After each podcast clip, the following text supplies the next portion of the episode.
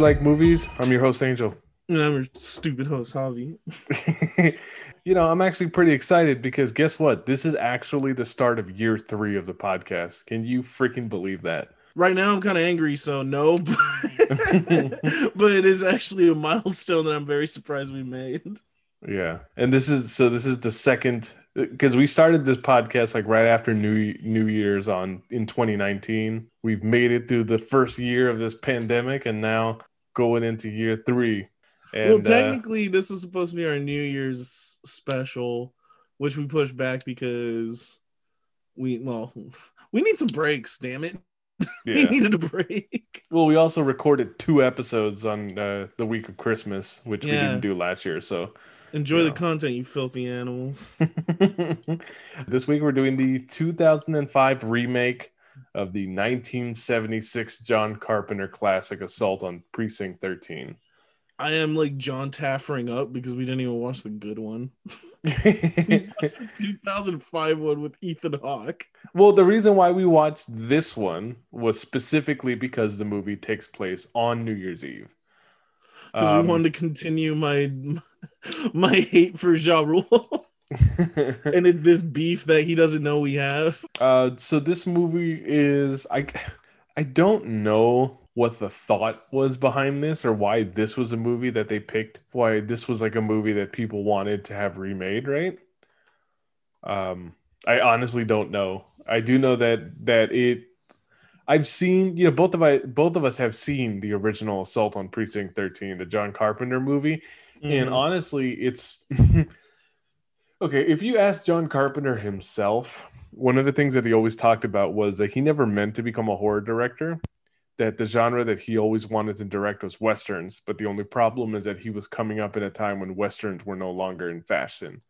So, I guess his Assault on Precinct 13 movie, you know, was a siege movie set in 1970s Los Angeles uh, on the last day of a dilapidated LA precinct, uh, where you know this gang uh, apparently decided that they were going to, you know, that they, They were going to, violence.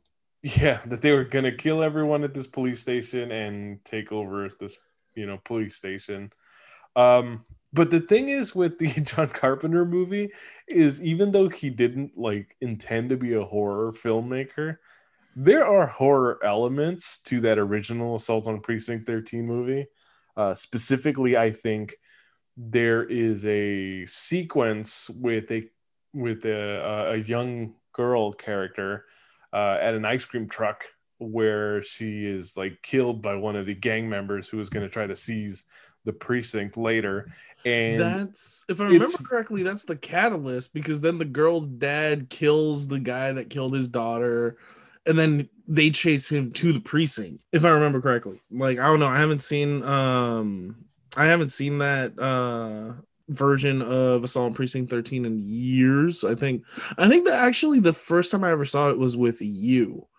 Um, but yeah, that one was like you said, it was a lot more like it did have a lot more horror elements that like you know the like the the gang members like never talked aside from that one line where they made like the blood feud pact at, at the beginning of the night.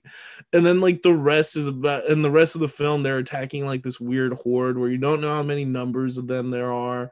And they're like attacking from the shadows. And it's like picking people off one by one. So it's like John Carpenter says he did he didn't want to be a horror director, but honestly, he has a knack for it. Yeah, I mean the movie also has a lot of elements that remind me of Night of the Living Dead, where you just replace zombies with these like silent gang members that are trying to break into brown and black people. and um so so you know when i found out that this movie was being remade and i did find out early in production that this movie was actually getting a remake i was interested.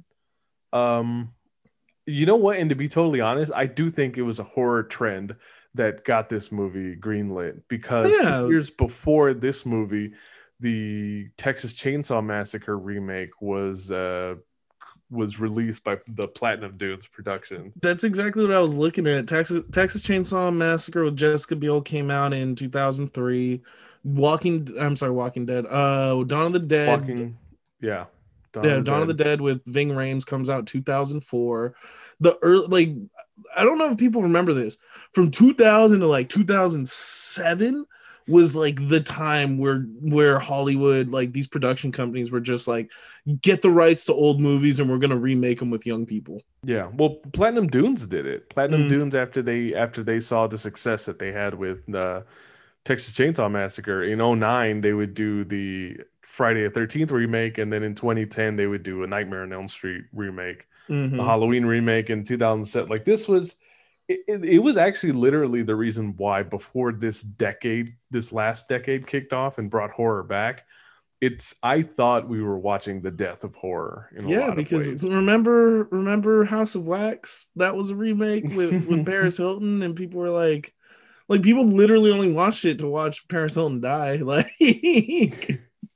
like it was it was weird where it was like they, they were just they were just cranking out all these like remakes horror movies just as like very blatant cash grabs.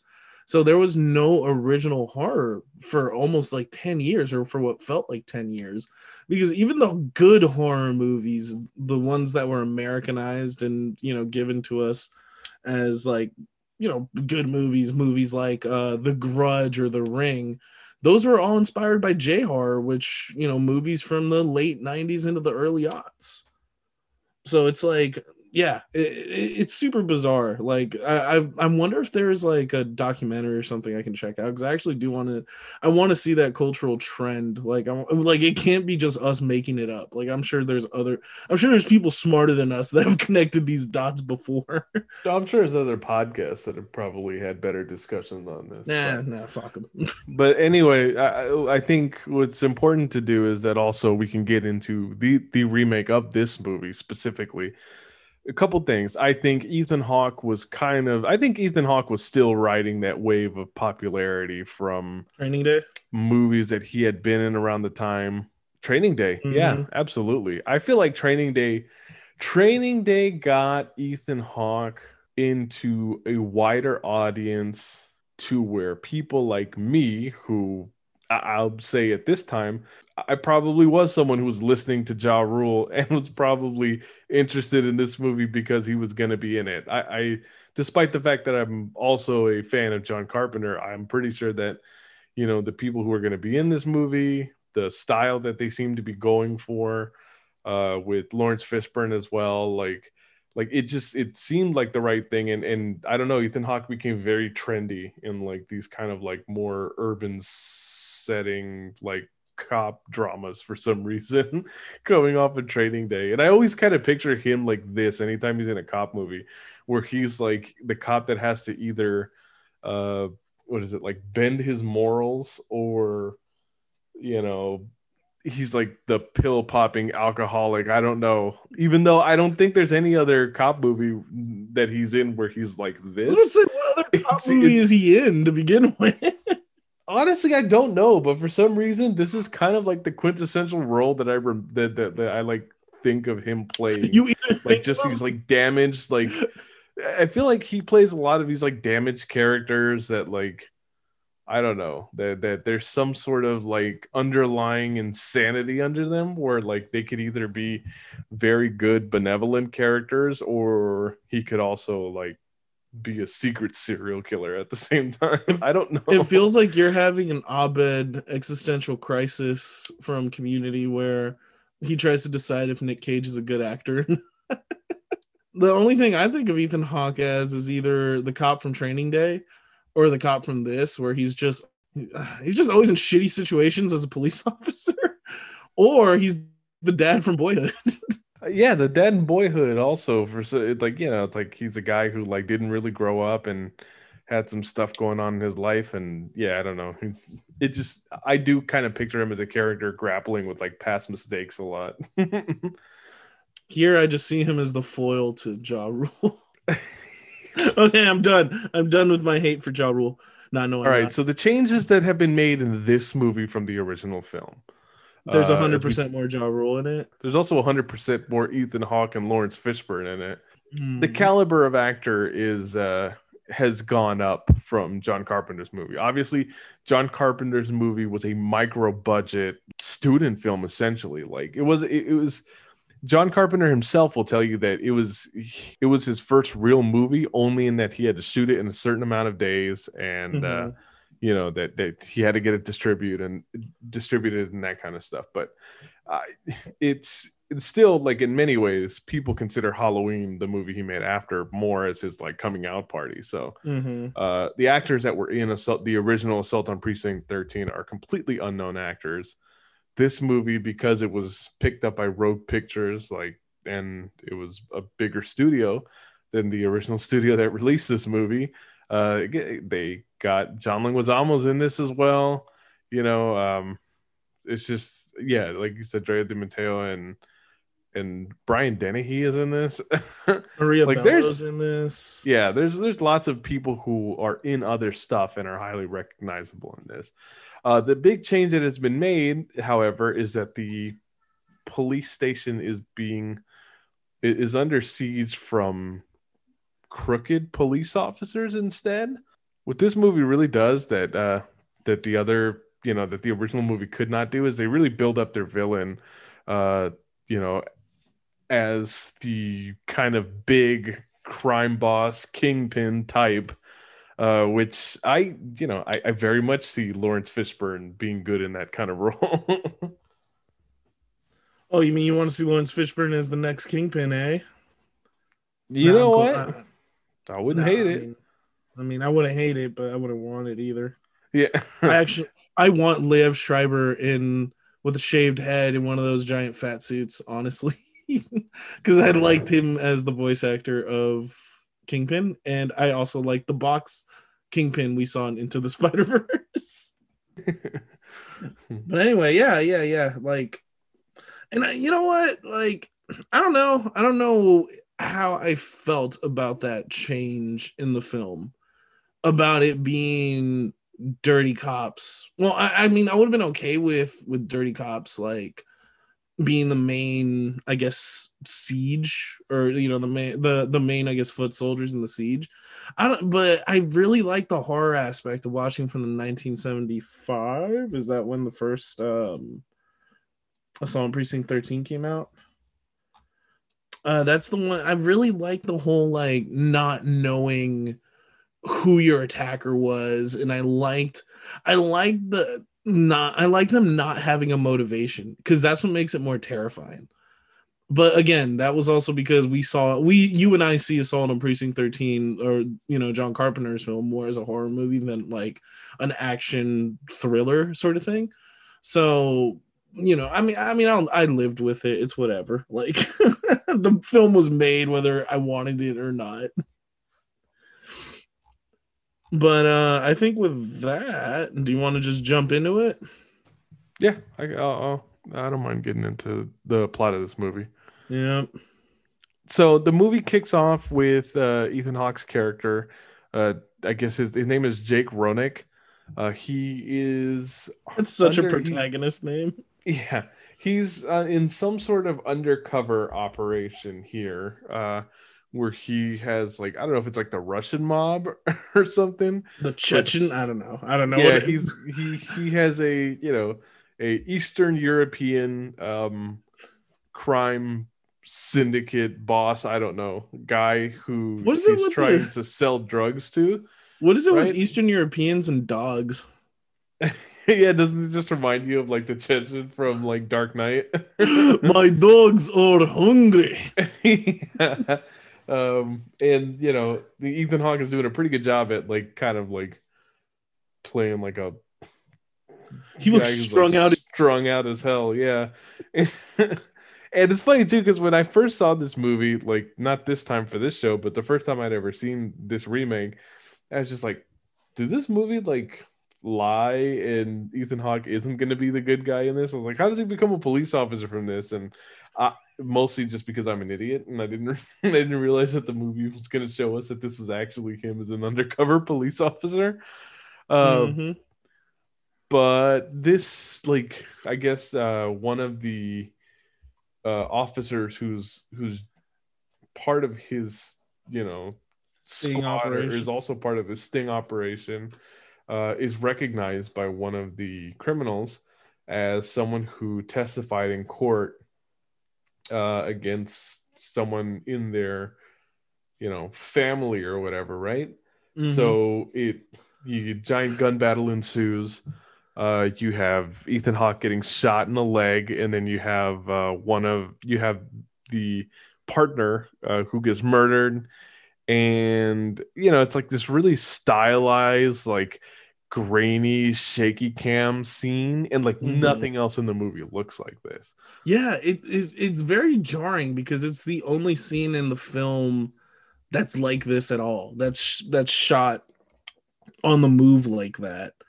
Everything else is pretty much regular fixed cam and you know it's very traditional filmmaking. But this one is very odd. Um I guess it's supposed to just kind of like get you to understand the hecticness of the situation that uh Ro- Roenick is in at this point. Um he yeah, like Angel said, he Roenick gets shot. His uh his officers end up getting killed in the uh in the ensuing gun battle and then Roenick actually ends up killing one of the or he ends up killing the boss who they were trying to uh bring in uh and has his officer die in his arms. So you know it cuts to eight months later where we find out that now Roenick has been working a desk job at precinct 13 in Detroit. And uh you know he's still sergeant but you know he's been pretty much he's been on desk duty ever since he got his uh injury. Uh we also see that he's been uh forced to talk to uh, uh um or he was been mandated for uh therapy so he has to talk to a psychologist um whom he of course because he is the hard-nosed like gritty cop is like i don't need no head shrinker. And like you know he's flipping about therapy the entire time like he jokes about how the only thing that causes him stress in his life is the detroit lions. And i'm like zing suck it detroit. But um you know like we one thing i did want to talk about really quick is that because we see it in the first scene when we see uh when we see Roenick um running through the hallways of the tenement building we also kind of see with just kind of the general like um the general look of what precinct 13 looks like is i think this film one thing it did really good is that it really captured kind of what urban decay feels like because this is 2005 detroit. I think detroit doesn't get really hard like doesn't get really hard for it doesn't get hit really hard. God i can't talk today.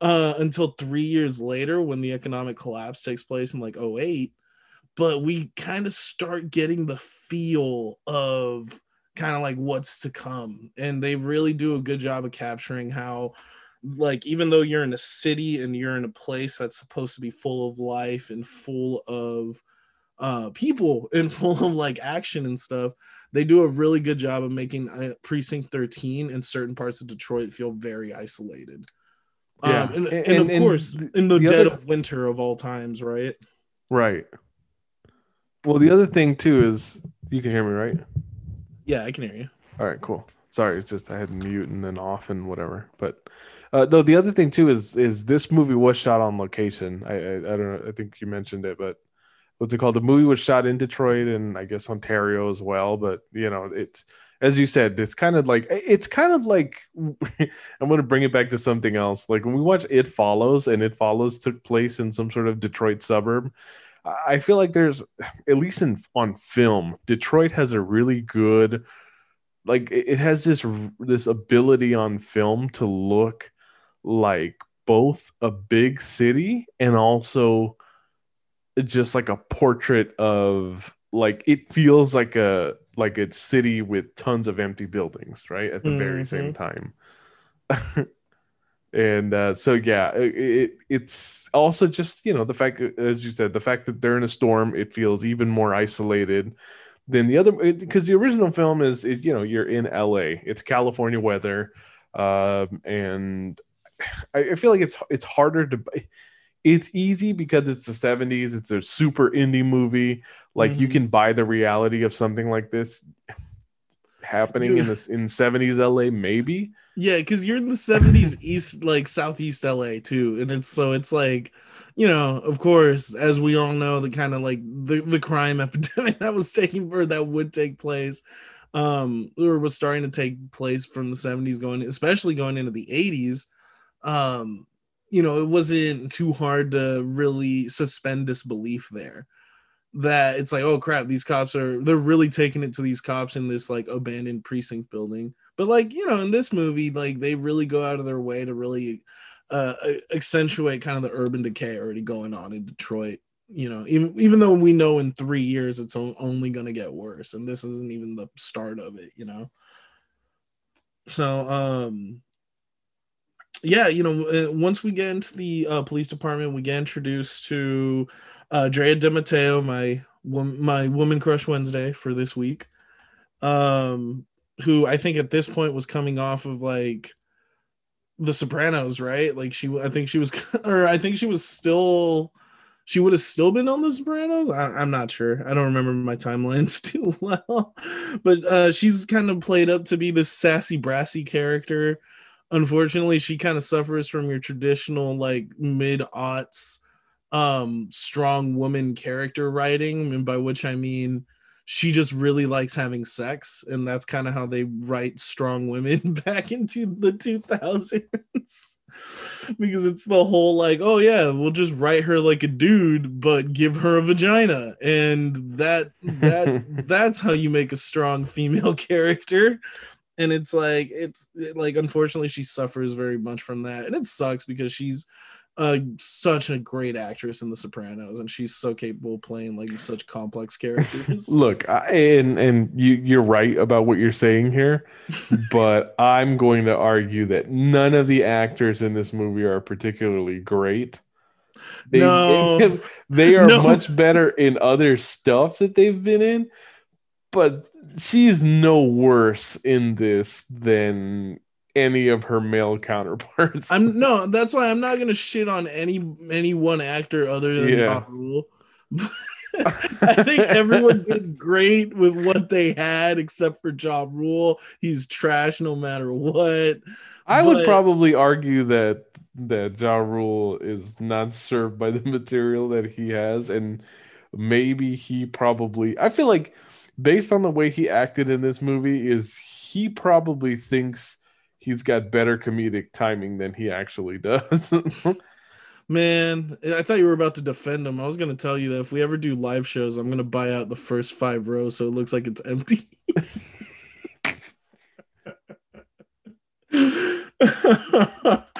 oh god, our, our live shows would be so boring. It would just be us yelling at each other for an hour and a half. Uh anyway. So yeah, the, you know, as we as we go through the precinct house, we also get introduced to Maria Bello's character. I think she is uh, Alexandra Sabian. So she's the one that has been kind of taking notes on him, and pretty much what she thinks Roenick is doing is that he's using his injury as an excuse so that he never ever has to make the difficult decisions as a cop again, right? Then that he's that's why he's taking the desk job so that he never uh, has to go out on the field and put someone else's life in jeopardy. Uh, what Roenick, I think Roenick does know this at, at one point, but what's going on on the other side of Detroit is actually there's an operation that's being led by some dirty cops to arrest resident crime lord Marion Bishop and played by the oh so sexy Laurence Fishburne. That man's voice is like honey. Like I don't I remember I texted you like when I was watching the movie and I was like god there's so much tension between him and Drea right now. I just oh my god. but yeah, so yeah, it's it's it is the think- sexual tension is palpable to say the least. And I I think it's is he's very smooth.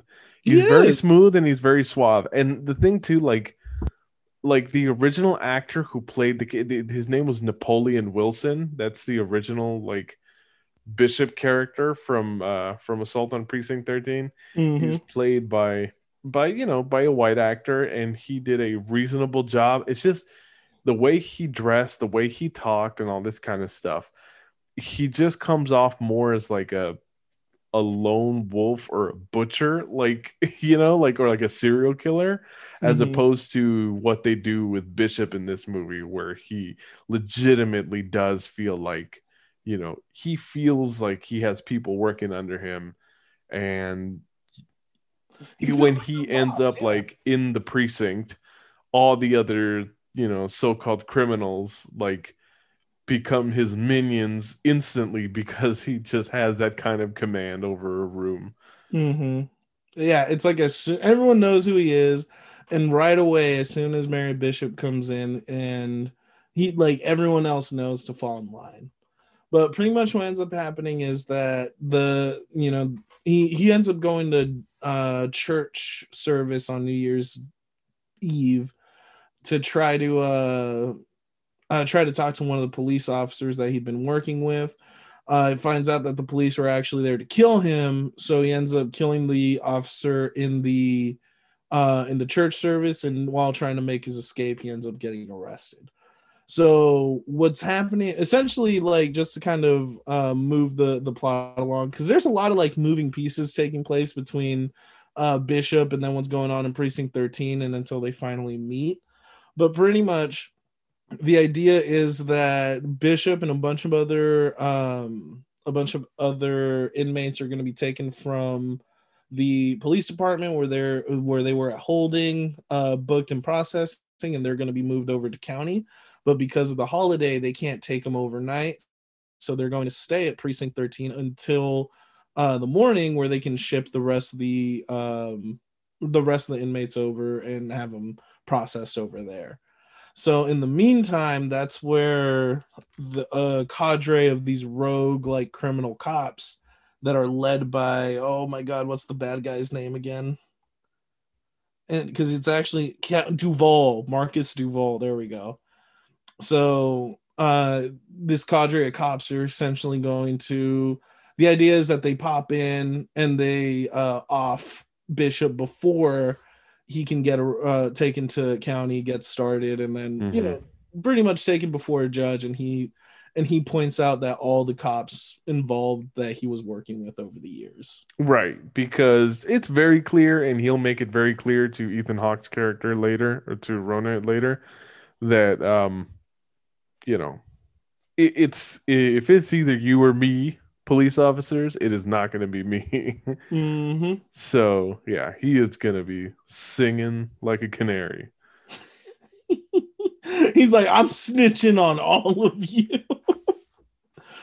uh, we also get uh, introduced over, over at Precinct 13, the old man cop Jasper O'Shea. God, even his. I hate when they do that, when they're like, what's the most old person name we can think of? So they give him the name Jasper, but pretty much he's like just this. Uh, th- he's the cop that's about to retire, and I think he tells um he tells uh Roenick and and Iris, that's her name. Uh that's uh DeMatteo's character, Iris. So he tells Roenick and Iris uh that he's gonna retire and this is gonna be his last New Year's and his last rodeo there. And I think from there that that's where stuff starts popping off, right? We get the scene of the inmates coming in, they put them in holding cells uh the two sheriff sheriff's county guards come in um and they're just kind of hanging out with the rest of the group uh and and but unbeknownst to everybody else you have two shooters that come in with uh suppressed weapons and immediately they kill the two sheriff's deputies that were in charge of the transfer. And I think uh, Roenick and the group end up fighting the guys off. They end up disappearing back into the night. And then that's where pretty much this is where shit starts getting crazy and this is where the siege starts. So by now our main characters don't know who is attacking this precinct. Uh, a lot of them believe that it's a lot of bishops guys and what this kind of creates is a lot of confusion and a lot of mistrust especially between marion and uh, jasper because Jasper is he. I was waiting for him to drop the other shoe and just be, say something super racist. like he was just a character I was expecting to be racist, but I didn't. Either racist or like a pervert. Like yeah, the with the mustache and the white hair. He he looks like I swear to you, he looks like Tom Atkins to me, who was like, you know, the mustached guy who is the star of Halloween 3 season of the witch and he's been in other like john carpenter 80s era movies. So this guy actually looks the most like a guy who would be in a john carpenter movie.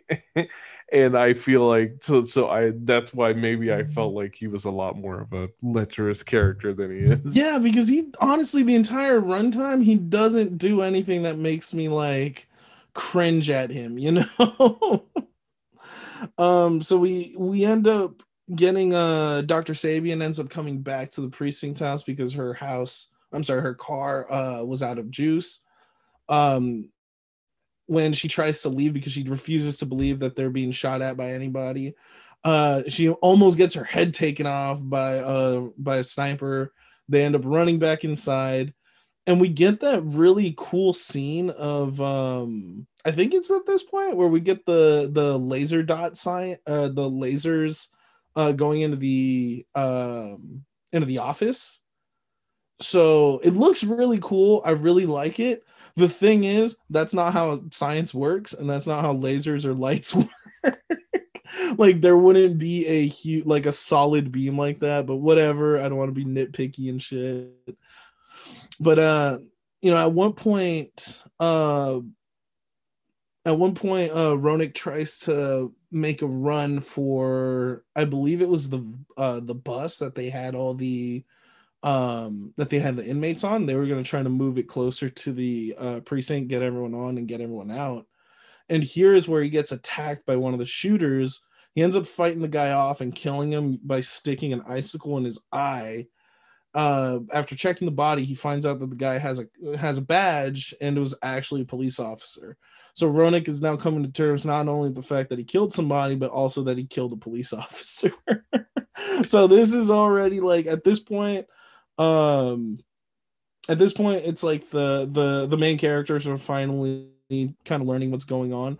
I, I don't know. I feel like it was kind of telegraphed that it was going to be cops. I don't know how you felt, Angel there was nothing about this that particularly felt like it was going to be some sort of criminal element like last time mainly mm-hmm. because mm-hmm. what the fuck kind of gang would want to be like taking over a police station in the snow who has the motivation to do this that's a lot it, of work yeah it's like it literally had to be like either it either had to be some sort of federal agency or it would be some sort of splinter group within the police uh department or a militia because militias yeah. are evil But what this police department didn't, or what this splinter group didn't count on, is the fact that, uh, you know, that Roenick uh, already lost comrades in war, and he wasn't willing to do it again. So. That's so dramatic sounding well, I mean, that's the that's the point of the rest of the movie, right? Is that literally he's gonna try to protect these criminals and mm-hmm. the people in the police station for no other reason than it's kind of like some sort of cathartic, like you know, make good for the fact that he let his partner die at the beginning of the movie. Like, so I was reading that apparently he was a former Marine. Is that ever mentioned in the movie? I don't remember it being talked about. It's never talked about, but in the scene where he's waking up in his home, you see the uh the marine tattoos on his back.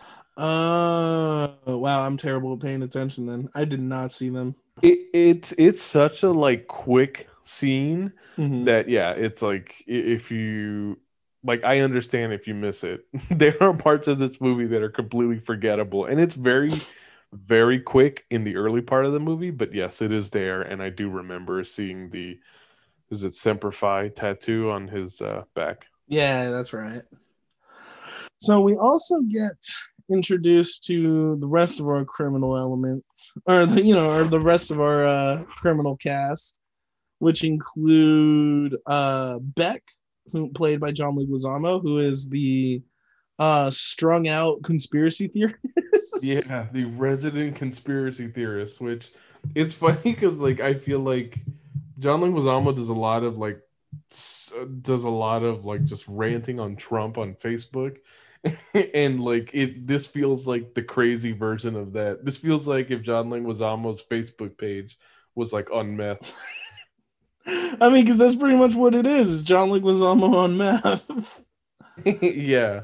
And there's stuff that he says that you know he's not particularly wrong about what he says either. So Yeah, it absolutely feels like meth head John Leguizamo thoughts. But it's funny because it also tells you where we were as a country at this time because it's like, you know, Beck is ranting about how criminals have rights and uh, how the police have a duty to protect everyone in the population, not just like whom they deem innocent, but also even including people that um that that are guilty of crimes because they're still citizens of our society. And it's like in 2005, post 9 11, we're supposed to be like, shut up, hippie, shut up, commie scum. But now in like 2021, we're like, no, that's right. People are people no matter what. so it goes to show you that Beck was actually ahead of his time. Uh, we get also introduced to uh, Ja Rule's character Smiley, who I don't Your know. favorite character It's so because- stupid that because all he does is talk in the third person. No, but that's the thing. He doesn't always talk in the third person. It's inconsistent. He sometimes he talks in the third person, sometimes he doesn't. So I'm like, I told, like, I texted you about it. I'm like, who the fuck is Smiley? Because he keeps saying Smiley never done anything wrong, and I assumed he was talking about the other character Anna. And it, and I thought no, why would you think she- that? because he said Smiley did nothing wrong, and then she says, "I've never done a, a crime in my life." So I'm assuming that you know, because I wasn't really paying attention at the time. I was like, "Oh yeah, maybe." uh Like, because I had to watch this movie twice because the first time I watched it, I was not really paying attention. Don't know why, I just couldn't get into it. So then I sat down and watched it again over the weekend. What is it? What is it with these New Year's movies that we've done where like you can't seem to focus on what the premise is? I Last year, at why. least both of us had that problem. This year, it's just you again. I know this year it's just I can't fu- I could not fucking focus on this movie at all. like I cannot tell you why. I was just like I, I, like I I would watch a scene and then I would immediately forget what was going on, so I had to go back and rewatch the scene. So I'm like, you know what? I'm gonna stop. I'm gonna just I'm gonna come back to this movie in a little bit. I like gave myself like a couple hours break, came back and I watched it. And then it was on my second watching where I was like, oh, he really is talking in the third person. That's dumb because he doesn't do it all the time. So that's stupid. And I'm pretty sure that was a Ja Rule call, and he's an idiot. So, and we also got introduced to Anna, who has, I think, like the resident carjacker was her thing. But she, like, you know, the the the running joke with her is that she claims she's never done anything wrong in her life. and then Smiley was like a counterfeiter, or I forgot what his thing was why he was in why he was in jail. But essentially, what happens is that because uh there's they got pretty much very, I think they only have Jasper and Rourke uh, or Rourke, Rourke, sorry, Roenick, uh, that are able to actually fight off the siege that's coming. What Roenick ends up doing is he arms uh the rest of the criminals and has and um and enlists them to help protect themselves. And you know, at one point, Beck even asked Roenick, "Well, what's stopping us from killing your skinny white ass?" And he goes, "Because once they, if you kill me, they're gonna come in and kill all of us anyway." So pretty much, they're in this idea of kind of mutually assured destruction unless they work together. And so we get a couple scenes where you know they fight off a bunch of the cops as they try to storm uh, the precinct house. Uh, we get that scene that I honestly found hilarious, which I think is kind of bad because it is pretty. It's pretty. It's pretty violent scene when uh, Dr. Sabian is confronted by one of the cops, and she or one of the like, yeah, one of the cops, and he's about to shoot her, and then uh, Smiley and Beck end up jumping the cop and like beating him to death with a baseball bat and a katana. and then, and then uh, Smiley's like, "Are you you good?" And Beck is like, "Yeah, I feel a lot better now." like you know, like it was cathartic to kill the dude. Yeah. And meanwhile, uh, And meanwhile, Sabian is just looking like disturbed as shit because she just saw dude get killed. uh, we get, get that cool scene with uh with Bishop where he ends up saving. I think he ends up saving uh Iris by like throwing Molotov cocktails at the cops and like setting the dude on fire. Yes, Um, there, there, there, there's it's it. This this was one of the sexual tension scenes where like she watched. They literally talk about literally have this bizarre like love and sex and death conversation at some point in the movie that is like so insanely sexual that I just pictured her having an orgasm like the moment that the Molotov cocktail like burned those two police officers alive. She was like, "My sploosh could have put the fire." out." you know what she reminds me of, or who she reminds me of, was fucking uh, what's her name from Archer, Carol. and how Carol used to be into like all the violence and how the fire would turn her on and shit. oh yeah. That's what Iris in this movie reminds me of. And then, yeah, because at one point they're like talking about how there's stories where Marion Bishop ripped the dude's spine. She's like, Is it true that you ripped the guy's spine out? And I was like, What is this fucking middle school telephone? It's like, Oh, yeah, I heard you patted him on the back, and it becomes, Yeah, you ripped his spine out through his asshole. And then he's like, No, I didn't rip his spine out. What I did was I ripped his throat out. And I'm like, That is just as much on a, in a, or what's it called, anatomically impossible. Or I don't know. Apparently it happened in Roadhouse, which I've never seen. So, but um, yeah, like that's kind of the beginning of their weird sexual tension. And then this leads to like a lot of confrontation between Jasper and Roenick because Jasper, again, in a possibly racist fuel like uh move he refuses to believe that uh they can trust any of the criminals. Uh so at this point they tried uh a couple things to try to get out of um to try to get out of the precinct house.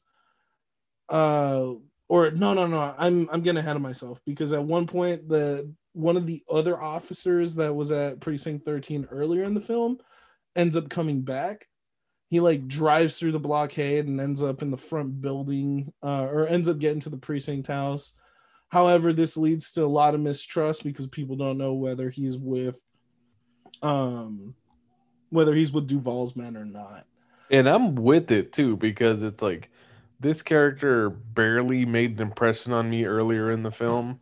Uh, Roenick v- vouches for him, but at the very same time, it's you know, it does make you think when when they like conveniently miss him the entire time. Mhm. It, it absolutely feels like he's the guy who's gonna turn. I think he's the guy who feels like he's the turncoat only because you know mustached guy is like it's too obvious if it's him right Mhm. It's way so yeah it's like he's the he's the misdirect pretty much is what it's supposed to feel like right? So what ends up happening is they come up with some escape plans to try to to try to to try to get to cap it's capra officer uh no captain capra? I don't know. I don't know people's ranks. Uh officer yeah so it's officer capra um they try to come up with a plan to get uh one group of the criminal one person from the criminals and one person from the cops to be able to get to the car so that they can go get help. So pretty much the dr sabian um volunteers herself and anna is the because she's the carjacker she uh volunteers to go and um hijack the car so that they can get out of there.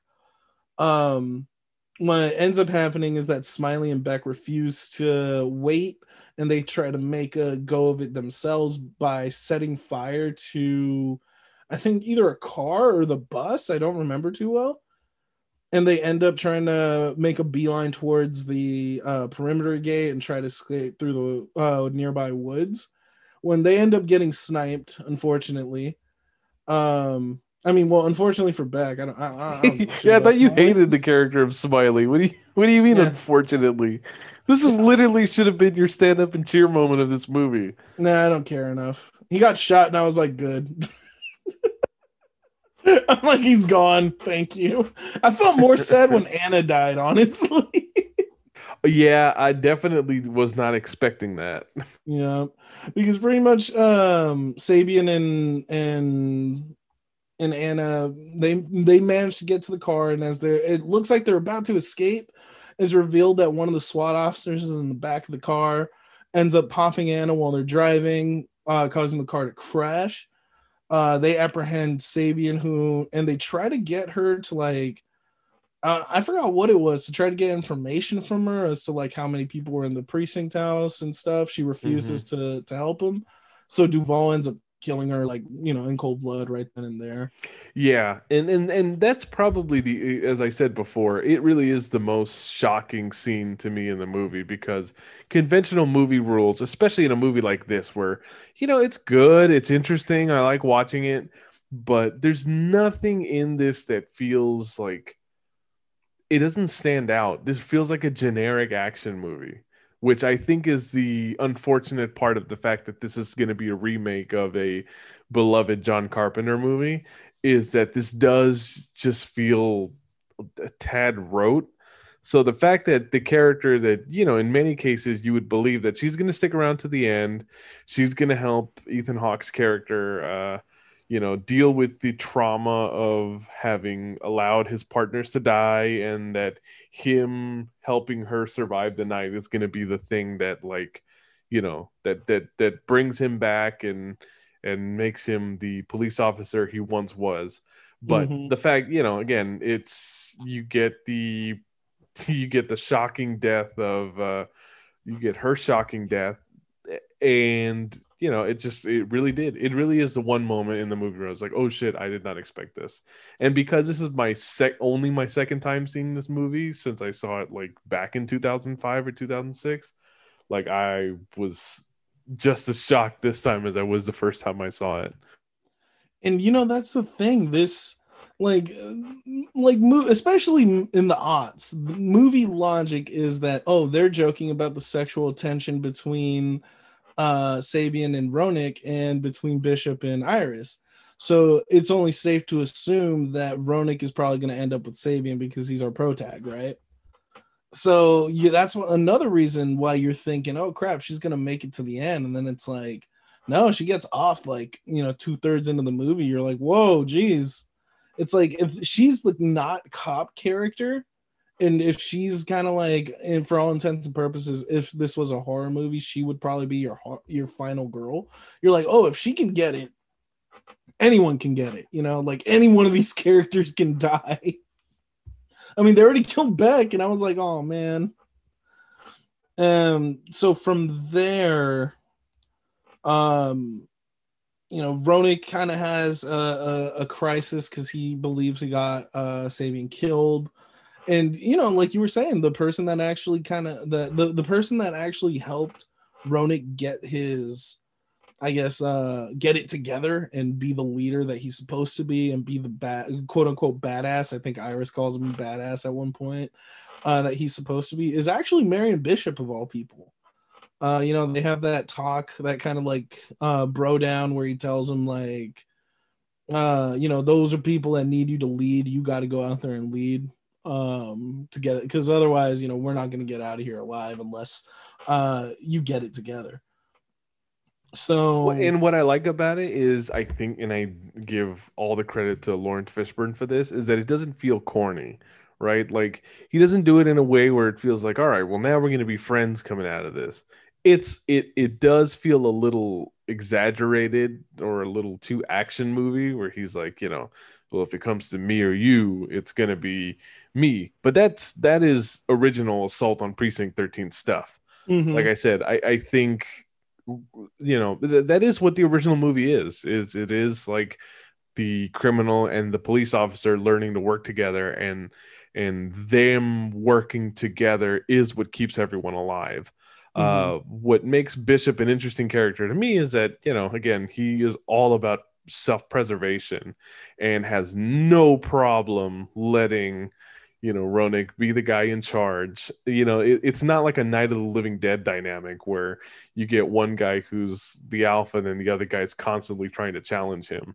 Mm-hmm. Like there's there's this is not a dick measuring contest between between them. Bishop really just wants to survive this night uh, and wants to keep himself out of jail and will allow uh, Roenick to do whatever it is that they need and even assist him in leading everyone in a way that you know allows him to see the next day.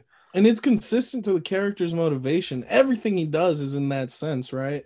And that's why it's interesting because by the end of the movie that's kind of what um roenick has to take on. This is the one character that i will say uh probably the most well written in my opinion. is the most well written and is better than his original movie counterpart. Oh totally like as much as I like Ethan Hawke, uh, I also I also really like the character, like the main police character in Assault on Precinct 13, the original movie. We're talking about Ethan um, Bishop.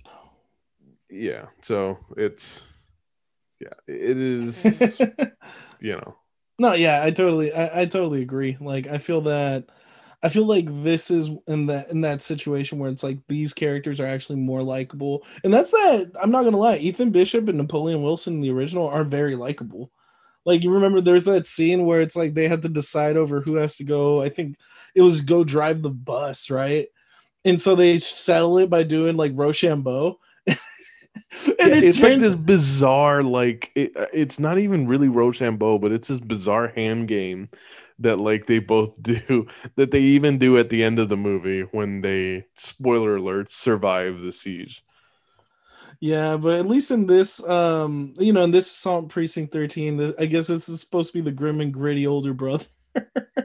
So there they we don't get any of that. We just get a pep talk and we get the scene where uh duval i'm sorry not duval uh bishop uh, assumes capra is the is there to betray uh, the rest of the group at the uh, at the precinct house.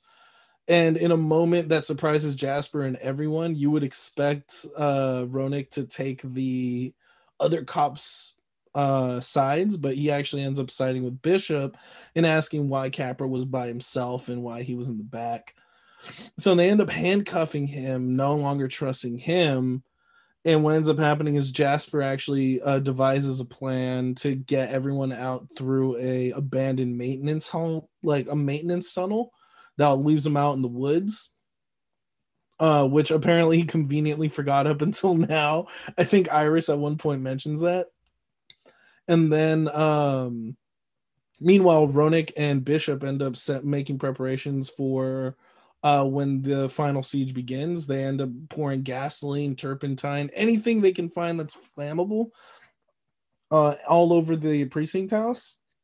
And so that way, when the SWAT officers start their uh, storming the building one more time, they manage to set fire to everything, light it all up to cover their escape.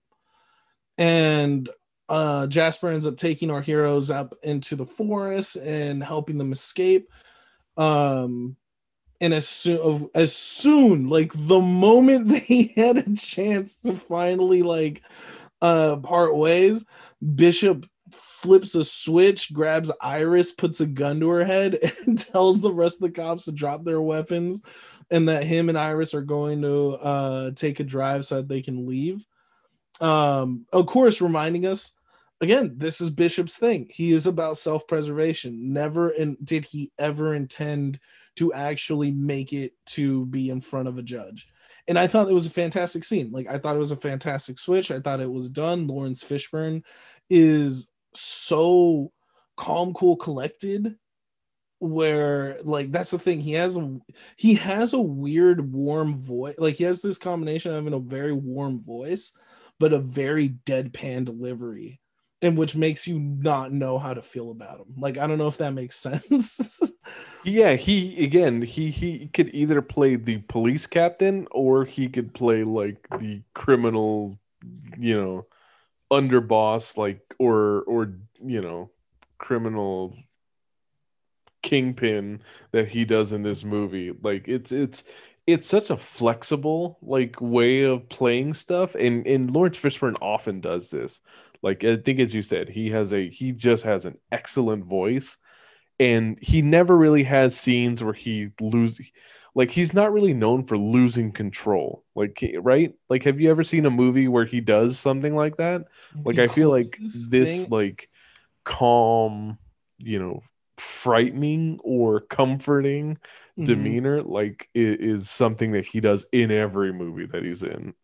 Closest thing I can think of is I think it's Hannibal season two opening where he confronts Hannibal and it's just beef on sight. and like and you know what? He doesn't even talk. He, they just immediately start beating the shit out of each other. no you know what more than just that uh, it's it, his character in boys in the hood where Yeah. he plays cuba gooding's father and the the you know the story in that movie is that he had you know his son at a very young age and that's why he and cuba gooding are so close in age in that movie. But he plays it in such a way where his mature like you know he has this maturity where he absolutely feels like you know a much older parent despite the fact that they look more like contemporaries than anything.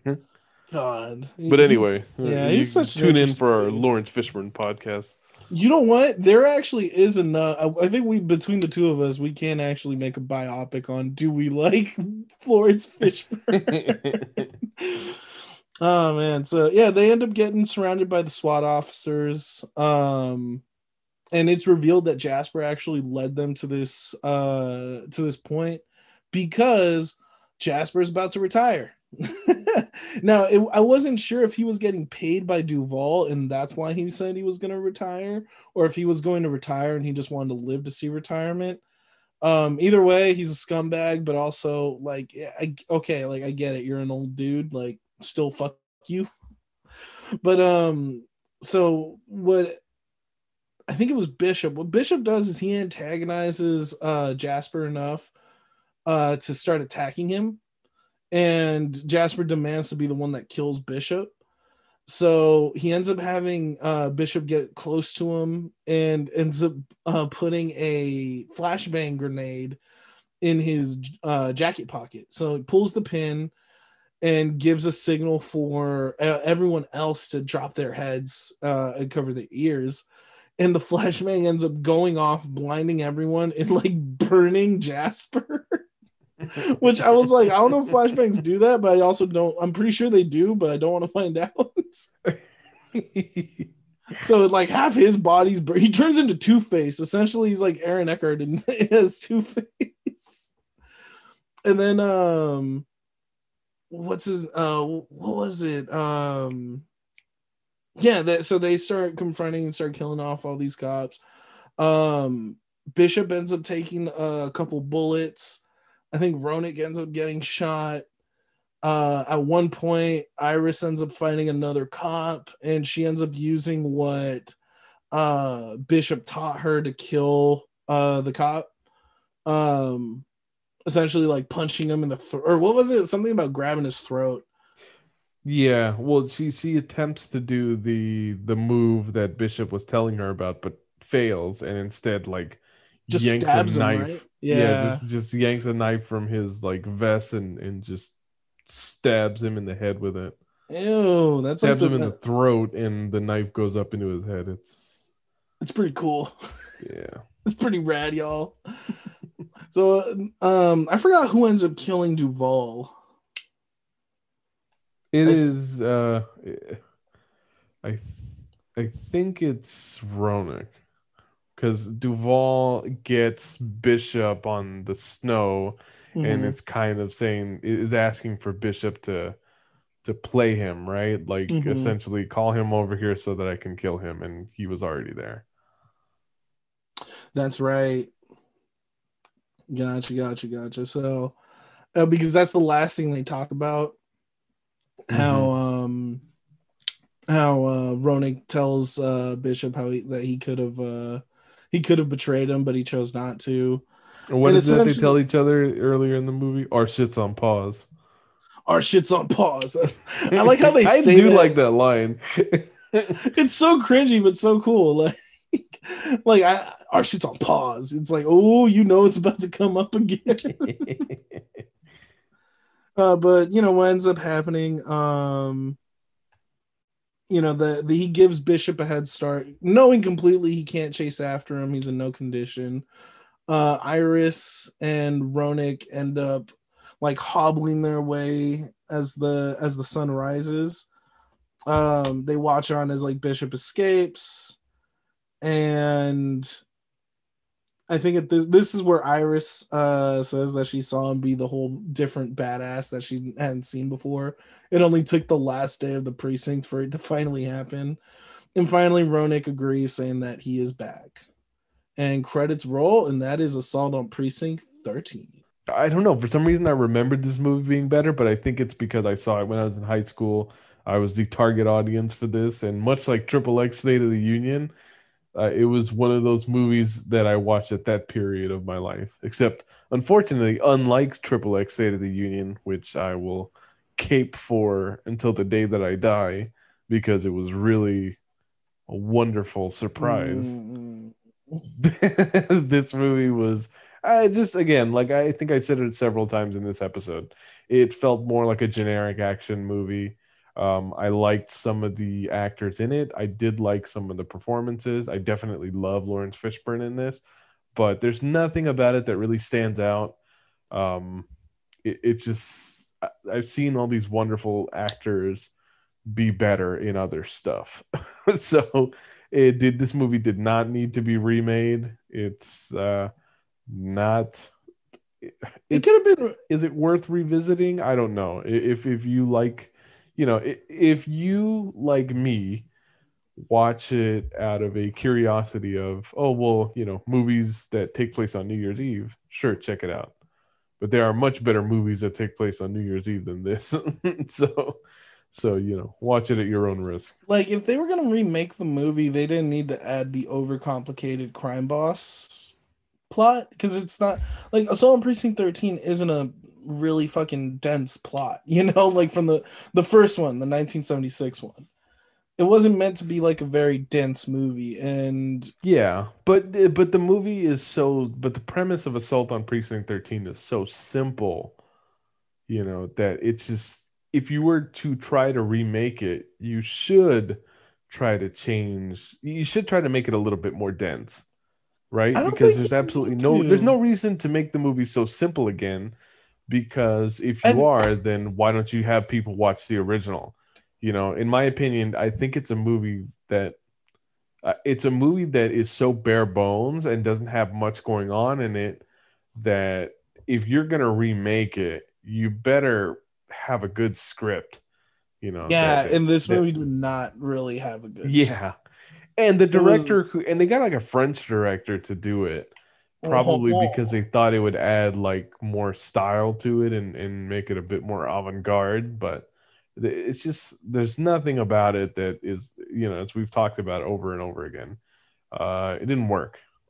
It's an experiment that was tried and uh you know i think this has like a 50% on rotten tomatoes or Yeah, it's it's it's not very high. earned, and like- uh the CGI is super like awkward looking in this movie. I don't know if that's a uh, that's because of its time or because just you know, or this one was especially bad. But I felt the CGI was really weird, like especially the CGI falling snow in the beginning. like it was just a really I don't know, like it was it, it I get it. They were trying to flesh out and use this movie to tell a different story than the first one, but they tried a little bit too hard and they just didn't have a good enough script, in my opinion. It was just meh. Like, this is just a really run of the mill, very generic, like action movie. Um, yeah, it's better to go watch the original, I guess. That might be the the the better way to go. Um, it just sucks because there was so many of these movies like so many of these remakes that came out during this time that were just so middle of the road. They weren't necessarily bad but they weren't really good either. I mean okay there was a bunch that were really bad but then like the best of those were very middle of the road i think is what i meant. And this is just that kind of movie where it's just like it's not a bad movie. It's just not one I'm gonna revisit. I don't like it personally. I'm not gonna really go out of my way to watch if I don't have to. And plus, it has Ja Rule. Like, why would I want to watch more Ja Rule? Whatever. I mean, I didn't think Ja Rule was that bad in Fast and the Furious. but I don't think he was that good in anything else after that. I was about to say, I'm like, are you gonna become a Ja Rule apologist? Absolutely not. Especially not after the Fyre festival incident that happened a couple years ago. Ja Rule's done enough damage to his credibility that uh, us discussing assault on precinct 13 2005 is not going to make much of a difference to how people view him. My favorite thing about Ja Rule is even when you think you're scraping the bottom of the barrel, you just find more barrel. So I think that's about it. That is Assault on Precinct 13. This is our first episode of the new year, and uh, we will see. I, definitely have an idea for a running series that I would like us to do, much like we did uh, in year one with Star Wars. And uh, it's going to be a matter of uh, If it's Lord convincing Hobby to do it. Fight you. if you're if you're saying Lord of the Rings, I will fight you. Are you serious? Absolutely not Lord of the Rings. Okay, good. but Good, uh, because I want it to be known right now. I fucking hate Lord of the Rings. you know what? Just for you saying that, it- people are gonna ask us to review Lord of the Rings, and Yeah, they can fucking ask me to fight like all of them. but anyway, uh, yeah, we'd like to thank you guys for joining us for this episode, uh, for continuing to download the show and interact with us so- on social media. And we hope that you guys continue to join us for what we hope is just another year in the long running future of this podcast. in case anyone uh in case people don't know year three or season three of things is usually the darkest season so prepare for the darkest year of our podcast adventures Oh, God. and if you don't believe me just watch cobra kai season three Oh, my God. Okay. All right. Well, we'll talk to you guys next time. all right later y'all